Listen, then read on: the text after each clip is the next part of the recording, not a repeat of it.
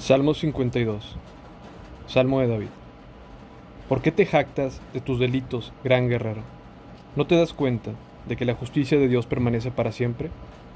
Todo el día conspiras, destrucción. Tu lengua es cortante como una navaja afilada. Eres experto en decir mentiras. Amas el mal más que el bien, y las mentiras más que la verdad.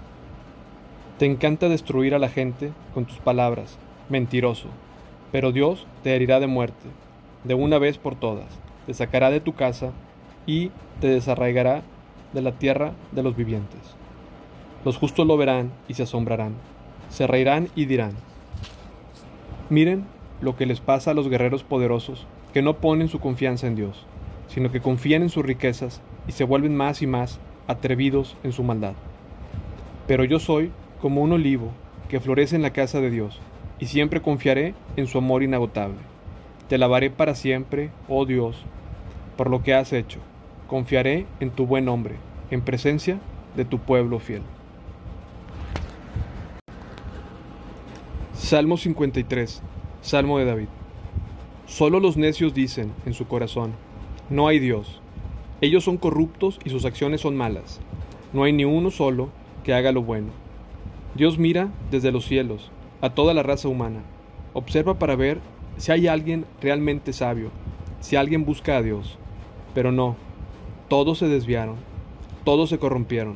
No hay ni uno que haga lo bueno, ni uno solo. ¿Será posible que nunca aprendan los que hacen el mal? Devoran a mi pueblo como si fuera pan y ni siquiera piensan en orar a Dios. El terror se apoderará de ellos, un terror como nunca habían conocido. Dios esparcirá los huesos de tus enemigos, los avergonzarás, porque Dios los ha rechazado.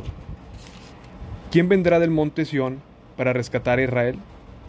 Cuando Dios restaure a su pueblo, Jacob gritará de alegría e Israel se gozará. Salmo 54. Ven con tu gran poder, oh Dios, y rescátame. Defiéndeme con tu poder. Escucha mi oración, oh Dios. Presta atención a mi ruego pues me atacan desconocidos, gente violenta trata de matarme.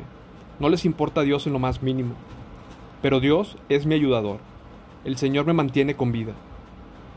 Que los planes malvados de mis enemigos se tornen en su contra. Haz lo que prometiste y acaba con ellos. Sacrificaré una ofrenda voluntaria a ti. Alabaré tu nombre, porque es bueno, oh Señor, pues me libraste de mis dificultades y me ayudaste a triunfar sobre mis enemigos.